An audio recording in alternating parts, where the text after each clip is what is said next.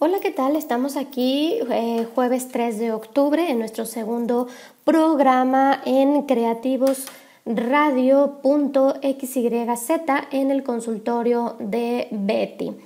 El martes pasado hablábamos sobre el libro de nutrición en la cirugía bariátrica, el cual quiero decirles que también lo pueden encontrar en Amazon, junto también con el recetario de artesanal en la cirugía de obesidad, también por parte de mi autoría. Y bueno, lo pueden encontrar entonces en Amazon. Por favor, para cualquier comentario o cualquier duda, me escriben a beatrizsainsgomez.gmail.com. El día de hoy vamos a hablar por qué sí y por qué no a la cirugía bariátrica. Eh, punto número uno, hay muchas indicaciones a lo que es la cirugía de obesidad o cirugía bariátrica, ya sea manga gástrica o bypass gástrico. Pueden ustedes acercarse a su cirujano o a su nutriólogo bariátrico. Sin embargo, en mi opinión, creo que es muy importante que el paciente se concientice que la cirugía bariátrica es tan solo una herramienta para poder cambiar los hábitos, porque los hábitos, estilo de vida, ya sea alimentación, ejercicio, consumo de agua, eh, calidad de los alimentos, calidad del sueño también, todo eso es lo que lo va a llevar realmente al éxito de la cirugía. La cirugía por sí sola, bueno, pues tiene un efecto muy positivo los primeros dos años, yo les llamo, o ya muchas personas también les llama, que es el, lo que es la luna de miel, ¿no? Y bueno, quiero que sepan que sí tenemos que concientizar al paciente. Hoy por hoy, el bypass gástrico es lo más efectivo para el tratamiento de la obesidad. Sin embargo, es importante que el paciente conozca su nueva anatomía, en donde ya no se producen todas las enzimas digestivas. Por ello, y por otras razones fisiológicas, los alimentos altos en carbohidratos pueden producir excesos de gases intestinales, secreciones de heces este, fecales ácidas y bueno, aquí yo les recomiendo, les puede ayudar lo que es el consumo de clorofila y lactobacilos diariamente. También los pacientes pueden quejarse de inflamación causada de volúmenes altos de los alimentos. Además, también pueden tener diarrea, secreciones acuosas, si consumen azúcares, a lo mejor si consumen grasas un poquito, aunque sean grasas de aceite de olivo o lo que sea, si consumen el exceso de grasa, también pueden tener esas acuosas. Todo esto es parte del síndrome de dumping, que es muy importante que conozcan como pacientes bariátricos. El síndrome de dumping es una este, serie de síntomas que se pueden presentar ya sea uno o varios, como son mucho bostezo, mareo, mucho sueño, se les baja a lo mejor un poquito la presión, eh, tienen un poquito de diarreas, etcétera, y esto es por comer azúcares, por consumir exceso de grasa o por consumir un poquito de más volumen y cantidad. También se pueden presentar algunos eh, síntomas, por ejemplo, o, algunos signos, perdón, como son la caída del cabello. Y muchos médicos o nutriólogos ya decimos, bueno, se te va a caer el cabello, es normal, pero te va a volver a crecer. Yo quiero decirles que no es normal. No es normal un exceso de caída de cabello. Eso significa una desnutrición proteica la cual tenemos que evitar y yo a lo largo de los años como nutrióloga bariátrica me he fijado que los pacientes que llegan a consumir bien a bien en calidad de alimentos y cantidad bien balanceada, lo que son mil calorías entre el tercer y cuarto mes, sí puede evitar el exceso de la caída del cabello. Normalmente la caída del cabello en exceso se presenta entre el cuarto y séptimo mes. Si tú como paciente bariátrico llegas a consumir buena cantidad de proteínas, calidad de vitaminas, minerales que sean biológicos, que sean este, biodisponibles, que realmente se estén absorbiendo, que estés consumiendo cantidad adecuada de lo que es el hierro, de lo que es la proteína y mil calorías, entonces no debe de haber exceso de caída del cabello. Y bueno, también quiero decirles que en el estómago están presentes células principales y ellas segregan pepsinógeno, que es una enzima que digiere las proteínas. Esta enzima se encuentra inactiva y gracias al ácido clorhídrico se activa y transforma a pepsina, realizando así su función.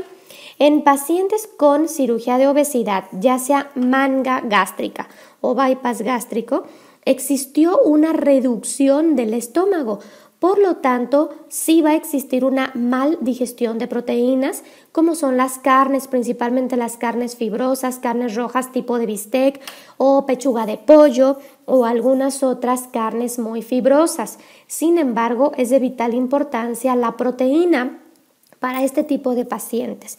Entonces, aquí yo en el recetario artesanal de la cirugía de obesidad doy varias recetas con carne roja, pero carne molida, como pues picadillos o tortitas de carne o pacholas, ¿sí? O albóndigas o algunas otras recetas que creo yo que sí les puede caer bien a los pacientes. Este recetario lo he dividido por fases. Acuérdense que tienen que pasar por la fase de líquidos claros, de líquidos generales, etapa de papillas y a partir de ahí ya podríamos consumir alimentos blandos o sólidos, pero yo lo he dividido del primer al tercer mes después de la cirugía, del cuarto al octavo mes y a partir del noveno. Esto es porque durante los primeros tres meses yo les elimino lo que es el betabel. Les elimino también muchos alimentos fibrosos como son eh, los espárragos, como es el apio, como es también la lechuga, eh, también algunos alimentos irritantes como son el rábano, como son los chiles y algunos otros alimentos. También les quito, por ejemplo, las semillas de la guayaba, el gabazo de los alimentos cítricos, de las frutas cítricas, etcétera. Todo esto durante los primeros tres meses. También les elimino por eh, casi todo el año, a lo mejor entre ocho meses a un año o a veces hasta año y medio, depende del paciente, lo que son el, la carne asada o lo que son el arroz porque son de muy difícil digestión. También doy algunas recomendaciones como no combinar dos eh, vías metabólicas de difícil digestión como son algunos carbohidratos con proteínas. Por ejemplo, un espagueti con carne, aunque sea la carne molida, lo que es la combinación del carbohidrato eh, de difícil digestión como es el espagueti o las pastas con la carne molida, eso va a ser muy difícil de digerir para el paciente que no tiene eh, totalmente todas las enzimas digestivas en su estomaguito o en el intestino. Entonces, por eso yo he dividido este recetario en varias partes.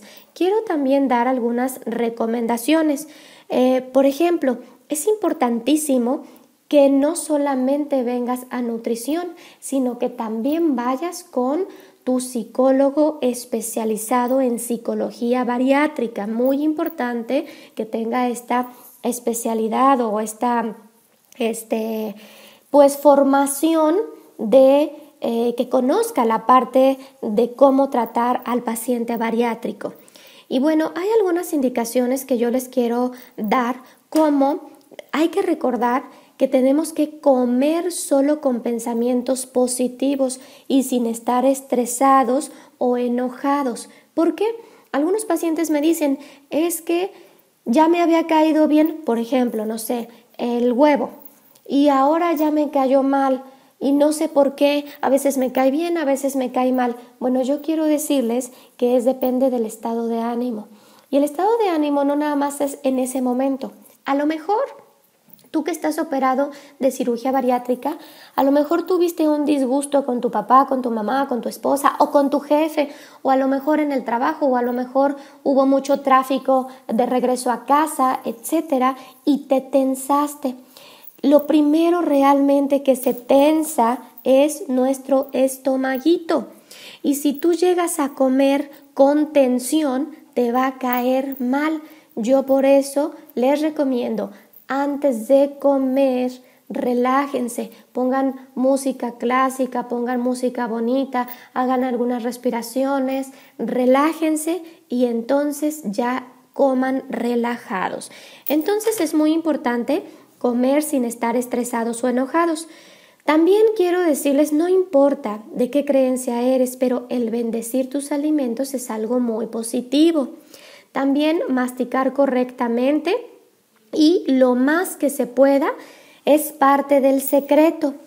No juntar líquidos con sólidos o con papillas. Hay que separarlos 20 minutos antes o 20 minutos de comer. No hay que juntarlos. ¿Por qué? Porque número uno, no te cabe líquido y sólido. Y número dos, no tienes suficientes eh, ácidos gástricos, ni enzimas digestivas, ni nada, y se van a diluir. Entonces es muy importante que separes el líquido del sólido. Te recomiendo comer también con cubiertos pequeños, cubiertos de bebés, para que el bocado sea lo más pequeño posible. Aunque tú mastiques correctamente, si el bocado es muy grande, al pasarlo hacia tu estómago nuevo o pouch gástrico nuevo, ¿sí? a tu nuevo estomaguito, entonces va a caer muy pesado, va a ser muy grande y tú te vas a sentir atorado, ¿sí? Entonces es muy importante todas estas recomendaciones y no olvides comer siempre en buena compañía, ya sea familiar o un, o un amigo. Tus alimentos deben de este, durar comiendo pues durante 30 a 40 minutos. Es muy importante todas estas recomendaciones. Hay muchas más recomendaciones, por ejemplo, el coco, yo les recomiendo que no lo vuelvan a comer porque sí es muy intolerado. Ya hay estudios que se están haciendo que el paciente bariátrico no puede este, volver a comer carne de coco prácticamente de por vida. También de por vida es muy importante que manejes todo lo que son las vitaminas y los minerales, sobre todo vitamina D3, vitamina B12, hierro y algunos otros este, nutrientes, ¿sí? Es importante eh, también que durante las primeras fases pues no consumas semillas, por ejemplo la semilla de la guayaba, alimentos este, también irritantes, que no tomes alcohol. El alcohol eh, es muy irritante y no solo en las primeras fases. Durante todo tu primer año no deberías de consumir alcohol porque número uno impide la absorción del hierro y te puede dar más anemia y número dos se puede convertir en otra adicción. Entonces, eh, quiero también invitarlos a que me sigan escuchando el próximo martes 8 de octubre tendré el tema de bajar de peso sin cirugía. Recuerden que con cirugía o sin cirugía, lo más importante es la educación nutricional. Entonces también yo me dedico a ver pacientes que no este, requieran de cirugía. ¿Por qué? Porque lo más importante es evitarla. Es importante el, cambio de hábitos, de calidad de alimentos, consumo de agua en buena cantidad, es decir, una buena hidratación.